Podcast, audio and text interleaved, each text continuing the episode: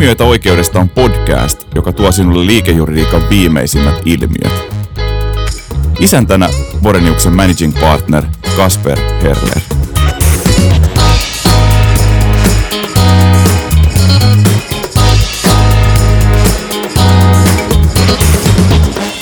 Me eletään poikkeuksellisia aikoja. Koronavirus on, on tota, mullistanut meidän yhteiskunnallisia oloja ja sillä on myös ollut vaiku- vaikutusta juridiikkaan ja, ja juristeihin ja meihin neuvonantajiin. Ja, ja tota, yksi sellainen kysymys, joka on, on tässä muuttunut aika päivän polttavaksi lähiviikkoina tai menneinä viikkoina, niin on, on kysymys siitä, että, että tota, onko vuokralaisilla velvollisuutta näissä oloissa edelleen maksaa vuokraa ja pitäisi, eikö olisi nyt vaan parempi, että vuokranantajat ottaisivat lusikan kauniisen käteen ja julistaisivat, että, että tuota, nyt ei, ei lähikuukausilta tarvitse maksaa vuokraa. Ää, on, ja, ja, ja, kun on varsin selvää, että näin juristin näkökulmasta, että asia ei ole näin mustavalkoisen yksinkertainen, niin kutsuin tänne kanssani tänään tästä aihepiiristä keskustelemaan Saara Parosen, joka vetää meidän kiinteistöpraktiikkaa täällä Boreniuksella. Tervetuloa Saara. Kiitos Kasper. Ja tota, ei voi muuta kuin sanoa, että aihevalinta on tosi hyvä ja ajankohtainen, että on ollut todella niin kuin, pinnalla viimeisinä viikkoina niin kuin meidän praktiikan työskentelyssä. On tullut tosi paljon yhteydenottoja ja on pohdittu näitä kysymyksiä hirveän erilaisten toimijoiden kanssa. Et ole mustavalkoisen ratkaisun kannalla. No ei, eli tota, kysymyshän on sopimusasiasta ja oikeastaan niin kuin jokainen riippumatta koulutustaustastansa, joka yrityksessä näitä asioita pohtii, kun vuokralaisilta tulee yhteydenottoja, niin tietysti joutuu miettimään tätä asiaa juridisesta näkökulmasta, kaupallisesta ja moraalisesta näkökulmasta. Ja tota, juridisestihan tietysti kysymys on niin kuin sopimusehdon kohtuullisuuden arvioimisesta, koska tota, kohtuullistaminen on niin kuin se keskeinen instrumentti, jonka, jonka kautta me tarkastellaan sitä, että jos tapahtuu joku yllättävä tapahtuma, joka vaikuttaa siihen sopimusosapuolten tilanteeseen, niin miten heidän välillänsä arvioidaan sen sopimusehtojen sisältöä ja noudattamista tämmöisessä yllättävässä tilanteessa. Ja liikehuoneiston vuokrauksesta annetussa laissahan on oikeastaan sama lähtökohta kuin oikeustoimilaissa, joka koskee muitakin sopimussuhteita. Eli tota, mikäli sopimuksen ehto on sellaisenaan kohtuuton, taikka sen noudattaminen voisi johtaa kohtuuttomuuteen, niin tota, silloin oikeudella on valta sitä ehtoa sovitella, eli muuttaa jonkinlaiseksi tai määrätä, että sitä ehtoa ei jossain olosuhteissa lainkaan noudateta. Ja se ehto tietysti, mikä näissä nyt on, niin on tyypillisesti just se vuokran määrä ja vuokran määräytymiseen niin kuin vaikuttavat seikat. Ja silloin kun me arvioidaan sitä kohtuullistamisen kriteereitä, niin siinähän on ensinnäkin lähtökohtana se sopimuksen koko sisältö, osapuolten asema silloin, kun sitä sopimusta on tehty ja myöhemmin, ja muut seikat. Eli kysymyksessä on niin kuin kokonaisarvio, jos otetaan huomioon erinäköisiä seikkoja.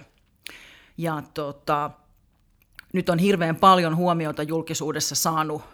ennen kaikkea niin kuin vähittäiskaupan yritysten ja ravintola-alan yritysten kassavirtakysymykset, että sitä kassavirtaa ei tule, mutta tota, kun me puhutaan kokonaisarviosta, niin, niin se ei ole suinkaan se ainoa tekijä, mitä me silloin joudutaan miettimään. Ja toisaalta, vaikka me ei puhuttaisikaan pelkästään juridisesta näkökulmasta, vaan myös siitä kaupallisesta harkinnasta, mihin meillä on varaa, mihin meidän pitää suostua, mihin meidän kannattaa suostua –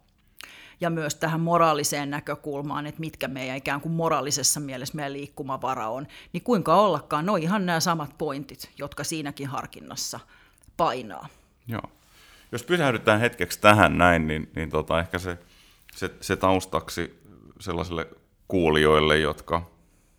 ää, ei ole, ei ole tota, niin, niin tota, seikkaperäisesti perehtynyt, perehtynyt tota, kohtuullistamiseen juridisessa merkityksessä. Se onko tietyllä tavoin siihen, siihen liittyy muitakin kerrostumia kuin, kuin vaan, vaan niin kuin tämä kohtuus-sana yleismerkityksessä, eli, eli tämä kohtuulli, sopimuksen sitovuusdoktriini ja, ja kohtuullisuuden merkitys siinä niin on, on perinteisesti suomalaisessa sopimusoikeudellisessa kontekstissa, niin, niin, niin se, se kynnys sille, että lähdetään niitä sitovia sopimuksia, etenkin liikesuhteissa, jossa ne on pohjautunut rationaaliseen, varsin rationaaliseen päätöksentekoon, se on se olettama, niin, niin se kynnys sille, että on lähdetty niitä kohtuullistamaan, on ollut varsin korkea. Ja se on ehkä tässä aikakaudessa se mielenkiintoinen, että nämä olot ovat niin erilaiset, niin, niin tota, onko sulla tästä niin kuin kiinteistöpuolelta havaintoja? No näin on joo, ja tota, ennen kaikkea tässä on se, että et etutavalla kun puhutaan näistä käsitteistä, mitä on ollut mediassa esillä, niin tota, mediassa, mediassa puhutaan vuokranantajista ja yrityksistä. Ja jollain lailla niin kuin se näkökulma, että myös vuokranantaja lähtökohtaisesti yleensä on yritys, niin se on jotenkin tuntunut, että se on, se on vähän kadonnut. Eli tota, kun mä sanoin, että se vuokrakassavirran, tai sanotaan se vuokralaisen oman kassavirran niin vähenemisen näkökulma on ollut siellä jatkuvasti esillä, mutta että se, mihin ei ole niin lainkaan kiinnitetty huomiota, on se, että tota, mitä siellä toisella puolella tapahtuu, mihin, mihin sitä rahaa käytettäisiin silloin, kun sitä vuokrana kassaan saadaan, niin tietysti se, että onhan sillä vuokranantajayrityksellä silloin ylläpitokustannukset siltä kiitä kiinteistöstä, joihin se on sidoksissa. Ja sitten sillä on usein rahoituskustannuksia sen kiinteistön hankinnasta ja peruskorjauksista, jotka sen täytyy hoitaa, ja se saattaa rahoitussopimuksissansa olla sitoutunut erinäköisiin kovenantteihin, jotka vaikuttaa siihen, että mitkä sen oma liikkumavara on siinä tilanteessa, että joudutaan arvioimaan, että sovitaanko vuokralaisen kanssa muutoksista siihen vuokranmaksuvelvollisuuteen. Nämä nyt tässä niin kuin ensimmäisenä tulee mieleen. Niin, tässä on vähän samantyyppinen asetelma kuin siinä, että oletetaan, että sähkö tulee pistorasiasta ja, ja, ja, tota, ja, ja hyödykkeet löytyy kaupan hyllyltä. Että tässä, tässäkin, kuten monessa muussa asiassa, meidän, meidän varsin kompleksisessa yhteiskunnassa ja globaalissa talousjärjestelmässä on sellainen, että tässä on niin monessa eri portaassa toimijoita. Ja, ja tota, nyt, nyt tässä julkisessa keskustelussa on on korostuneesti katsottu vain yhtä relaatiota osana laajempaa ketjua, eikö vaan? Näin on joo, ja tota, ennen kaikkea nyt kun vielä tätä spektriä niin kuin kallistellaan suunnasta ja toisesta, niin tota, mä haluaisin niin kuin korostaa sitä, että ensinnäkin se, että meillä on hirveän erilaisia vuokralaisia, ja meillä on hirveän erilaisia vuokranantajia sen mukaan, että tota, mikä niiden niin kuin, liikkumavara tässä tilanteessa on ja tota, mitä tämä niille ter- käytännössä merkitsee. Pystytkö sä heittämään jotain tämmöisiä ikään kuin tyyppitapauksia, että miten sä kategorisoisit tavallaan, että minkälaisia tilanteita tuolla on niin kuin vähän yksinkertaistetusti? No ensinnäkin vuokralaisten puolella, niin siellä on varmaan niin kuin iso ero sen mukaan, että onko kysymys niin kuin pienestä yrittäjävetosesta liikkeestä, jolloin esimerkiksi vain se yksi toimipiste, vai onko kysymys sitten tota isommasta toimijasta, jolla on ehkä saattanut niin kuin useamman vuoden ja laajemman liiketoiminnan seurauksena kertyy paljon enemmän puskuria ja jolla toisaalta on myöskin neuvotteluvaraa hyvin paljon enemmän kuin tota yksittäisellä niin kuin yrittäjävetosella vuokralaisella. Silloin puhutaan esimerkiksi kaupan keskusliikeistä ja erinäköisistä muista isommista yrityksistä, joilla on niin kuin laajasti liikepaikkoja ja osaamista liikepaikkojen hankinnassa ja niitä koskevien sopimusten neuvottelemisessa – ja sitten tietysti, kuten on selvää, niin tässä vuokralaisen toimialassa on valtavasti eroja, eli tota, meillä on esimerkiksi ruokakaupat, jotka tähän mennessä eivät ole olennaisen paljon tästä vielä kärsineet päinvastoin. Sitten on tietysti ravintolat, jolloin niin kuin todella iso ongelma jo, kun ainoastaan ulosmyynti on sallittu. Ja sitten on nämä erinäköiset kulttuuripalvelut, jotka on julkisen sektorin ylläpitämiä, joita on jouduttu sulkemaan kirjastot ja muut, eli vuokralaiset on hyvin erilaisessa asemassa, ja sitten siihen mukaan mahtuu tietysti myös erilaiset erikoiskaupat, joilla ehkä vähän sijainnista ja siitä ikään kuin myytivalikoimasta riippuen, niin asiakkaiden määrä on ehkä jonkin verran vähentynyt, tai sitten ehkä enemmänkin vähentynyt, mutta sitä kirjoa on paljon. Ja myös tietysti vuokranantajapuolella meillä on, meillä on erilaisia toimijoita, Meillä on, meillä on sellaisia, jotka tota, on niin kuin pitkään kiinteistöihin sijoittaneet jo esimerkiksi eläkevakuutusyhtiöt, joilla tota, varat on kiinteistöissä kiinni. Ja, ja tota, se toiminta on niin kuin perustunut niiden ikään kuin rahastoitujen varojen sijoittamiseen uudelleen ja pitämiseen kiinteistöissä pitkäaikaisesti, kun sitten taas meillä on paljon toimijoita, joilla tota, tehdään, tehdään niin kiinteistöinvestointeja pankkirahoituksella ja tota, ollaan sitä kautta enemmän, enemmän ikään kuin myöskin joudutaan ottamaan huomioon, että minkä näköiset reunaehdot se meille tekee. Ja sitten tietysti myöskin se, että minkälainen se on ikään kuin se omistaja ja, ja tota, sijoittajataho. Onko siellä ikään kuin suuri määrä ikään kuin kasvottomia eläkkeen, eläkesäästäjiä vai, vai onko siellä sitten ehkä niin kuin suoraan jo sen yhtiön osakkeenomistajia tai esimerkiksi rahaston sijoittajia. No jos, jos me ajatellaan sitä ei kovin epätyypillistä tilannetta nyt näinä, näinä niin kuin kuluneina viikkoina ja lähi, lähi, lähi, lähiviikkoina eteenpäin katsottuen, että, että tota,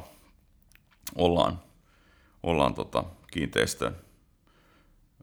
kiinteistöhaltija, joka omistaja, jolla, jolla on, on tota ammattimaista liiketilan vuokraustoimintaa ja, ja sitten tulee vaatimuksia vuokralaiselta siitä, että pitäisi, pitäisi saada vuokravapaita kuukausia, vapautusta vuokranmaksuvelvollisuudesta, niin, niin miten tavallaan tätä ryhdytään sitten, sitten siinä sitten pohtimaan, miten se, miten se päätöksenteko tai, tai analyysi sitten niin kuin siinä, siinä tilanteessa sitten, mitä tällä hetkellä tehdään. Osa on tavallaan tehnyt tiettyjä linjauksia, mutta toiset, toiset tota, ehkä toisenlaisia linjauksia, osa ehkä vielä, vielä pohtii omaa asemoitumistansa. No tota, oikeastaan tuosta, mistä mä lähdin, mitkä on noita niin kuin kohtuullistamisen kriteerejä, niin sitähän se on, mutta et se, että mitä se käytännössä on, niin varmaan se tietysti tyypillisesti lähtee liikkeelle siitä, että mikä se on se niin kuin vuokralaisen toiminta, mitä sille on tapahtunut. Eli tota, minkä tyylistä se vuokralaisen bisnes siinä on ja minkä näköinen se on se muutos, mikä siinä on tullut. Onko se niin kuin suoraan johtunut esimerkiksi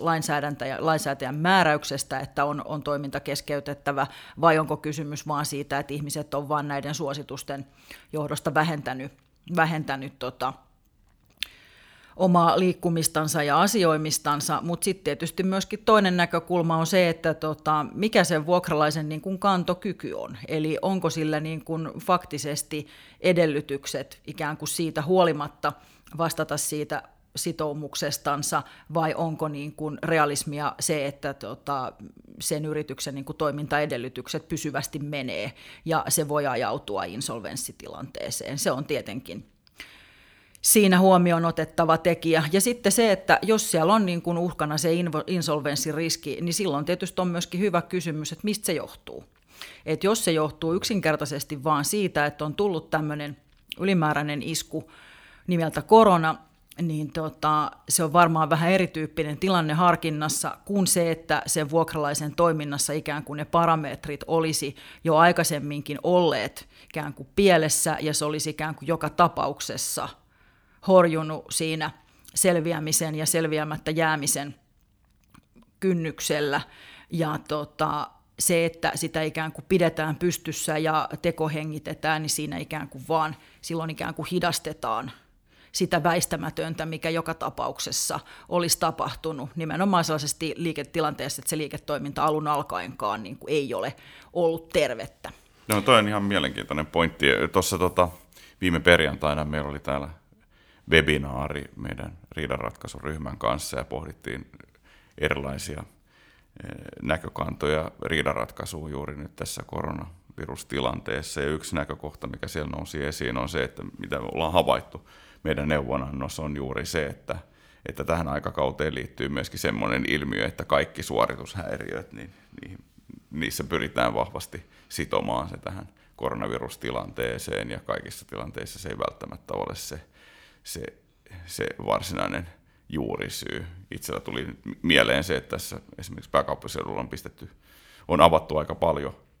kauppakeskuksia viime, viime aikoina uusia, uusia yksiköitä ja jossain vaiheessa oli julkisuudessakin siitä, että, että tota, siihen usein liittyy tavallaan se, että, että tulee uusia bisneksiä, jotka, jotka avaa siellä, siellä toimitiloja ja kaikki niistä ei välttämättä lähde, lähde, lähde lentoon ja voi toki olla tämänkin tyyppisiä tämänkin tyyppistä taustaa sitten siellä. Näin voi olla ja sitten toisaalta taas niin tota, myöskin sellaista tietyn näköistä ikään kuin ikään kuin tilanteen turvaamista ja selustan turvaamista, että vaikka sillä hetkellä faktisesti ei niin kuin kassanpohja olisikaan hämöttämässä, niin ikään kuin ymmärrän sen tietysti, että niin kuin vastuullinen talousjohtaja varmaan vuokralaisyrityksessäkin miettii, että kaikki keinot, mistä vaan ikään kuin voi saada niin kuin jonkunnäköistä turvaa ja puskuria sitä vastaan, että tota, se oma liiketoiminta hidastuu. Ei siinä itsessänsä niin kuin mitään väärää ole, mutta et joskus tietysti sieltä saattaa tulla myöskin sellaisia ylilyöntejä, että ikään kuin sen varjolla, että, tota, että nyt ikään kuin tämä ympäristö on äkkinäisesti muuttunut, niin ikään kuin halutaan jopa niin kuin pidempiaikaisesti niitä ehtoja lähteä muuttamaan, jotta saataisiin ikään kuin hyötyä jopa sille omalle toiminnalle. Tästä mä en, en, en niin kuin suinkaan väitä, että olisi niin kuin kysymys isosti ottaen tässä ilmiössä, mutta että tota, kyllä tämänkin tyyppisiä tapauksia niin kuin ilmiselvästi on ollut liikkeellä. Joo, ja toki varmaan näillä, näillä kommenteilla ei haluta vähätellä niin, niin, niin tota, sitä ahdinkoa, mitä, mitä tota, moni, moni yritys, etenkin niillä kaikista altistuneimmilla toimialoilla tällä hetkellä kokee ja on kokenut jo useamman viikon, mutta että kun tätä yritetään tätä harmaa sävykirjoa tässä, tässä tota perata ja avata auki, niin, niin on, on, on, välttämättä tällainen juridisena neuvonantajana nostaa esiin näitä eri, eri seikkoja. No näin on, ja tota, tota, oikeastaan ehkä niin kuin loppuun haluaisin tästä vielä nostaa esiin sellaisen, sellaisen ajatuksen, että tota, on puhuttu paljon yhteiskuntavastuusta ja tota, sidosryhmävastuusta ja nyt jos milloinkaan niin kriisiaikoina, niin nämä on niin sellaisia asioita, jotka niin nousee, nousee puntariin. Ja tota, oikeastaan niin kuin ehkä kiteytymänä siitä, mitä tässä on alun perinkin jo keskusteltu, että tietysti yksi keskeinen sidosryhmä, jotka on otettava huomioon, toki on se vuokralaisasiakas, mutta tota, on otettava huomioon yrityksessä myös niin tota, yrityksen osakkeenomistajat ja tota, myös velkojataho, erilaiset muut sopimuskumppanit – ja silloin kun me puhutaan kun siitä osakkeenomistajista, niin siihen luonnollisesti liittyy ennen kaikkea myös, ja myös velkojatahosta niin me puhutaan myöskin niin kuin johdon vastuusta. Eli sinällänsähän yhtiön johto osakeyhtiölain mukaan on lähtökohtaisesti velvollinen edistämään yhtiön etua, jolloin niin kuin kaikki ratkaisut, mitä se yhtiö tekee, niin pidemmällä tähtäimellä joka tapauksessa pitäisi pystyä perustelemaan niin, että se on ollut yhtiön etu jotta nämä sidosryhmät eivät siitä kohtuuttomasti pääsisi kärsimään myöskään. Joo, no, no jos me mietitään sitten, siis koska tätä, tänä, tänä aikakautena niin, niin liikekiinteistöpuolella toimivat, toimivat toimijat niin, niin joutuu, joutuu tekemään ratkaisuja. Ja, ja, tota, ja, ja näitä, näitä ratkaisuja ei voi, niin se voi niin kuin eristää vain yhtä, yhtä näkökulmaa, vaan niin juridiset, kaupalliset kuin sitten tämmöiset moraalis, yhteiskuntavastuulliset seikat, niin, niin, niin ne kiteytyy siihen osaksi sitä, sitä kokonaisratkaisua ja niiden välillä joudutaan silloin tasapainottelemaan, niin, niin tota, mihin sä näet, että mihin se oikea ratkaisu sitten tässä sijoittuu ja onko sellaista? Tota, mä, en, mä, en, mä en nimenomaan en usko tällaiseen, että one size fits all, eli tota, se, että niin kun, se, että meillä olisi niin kun sellainen lähtökohta, että ikään kuin kaikkien vuokranantajan tulisi kaikkia vuokralaisiansa kohdella samalla tavoin ja niin kuin ilmaista jokin tietty konkreettinen vastaantulo, jota noudatettaisiin ikään kuin kaikkiin vuokralaisiin, niin tota, oikeastaan niin kuin vähän noista äsken selostetuista syistä, niin mä, mä en ole sen kannalla. Ja tota, mä on niin kuin, toki pidän itsestään selvänä, että, että tota, kiinteistönomistajan kiinteistöliiketoimintaa harjoittavan vuokranantajan, niin sen toki täytyy tässä tilanteessa ottaa lusikka kauniiseen käteen, niin kuin, niin kuin tällä hetkellä mun mielestä on pitkälti tehtykin. Mutta et se, että tota, minkälainen se lusikka nyt sitten on, missäkin tilanteessa, pitääkö sen olla iso kauha vai onko se teelusikka vai, vai onko se sitten joku ruokalusikka, niin tota, mä, mä koen näin, että tota, pitää pystyä ikään kuin hyväksymään se, että niitä lusikoita on erilaisia ja tota, kuhunkin tilanteeseen niin on, on niin kuin näitä näkökohtia, kun on punnittu, niin sitten on se päätös tehtävä, että minkä kokoinen lusikka siihen käteen otetaan. Kiitos Saara. Tähän on hyvä lopettaa. Kiitoksia, kiitoksia. Hei, jos pidit tästä podcastista ja haluat kuulla lisää oikeudellisista ilmiöistä, käy kuuntelemassa myös aikaisemmat lähetykset SoundCloudista tai iTunesista.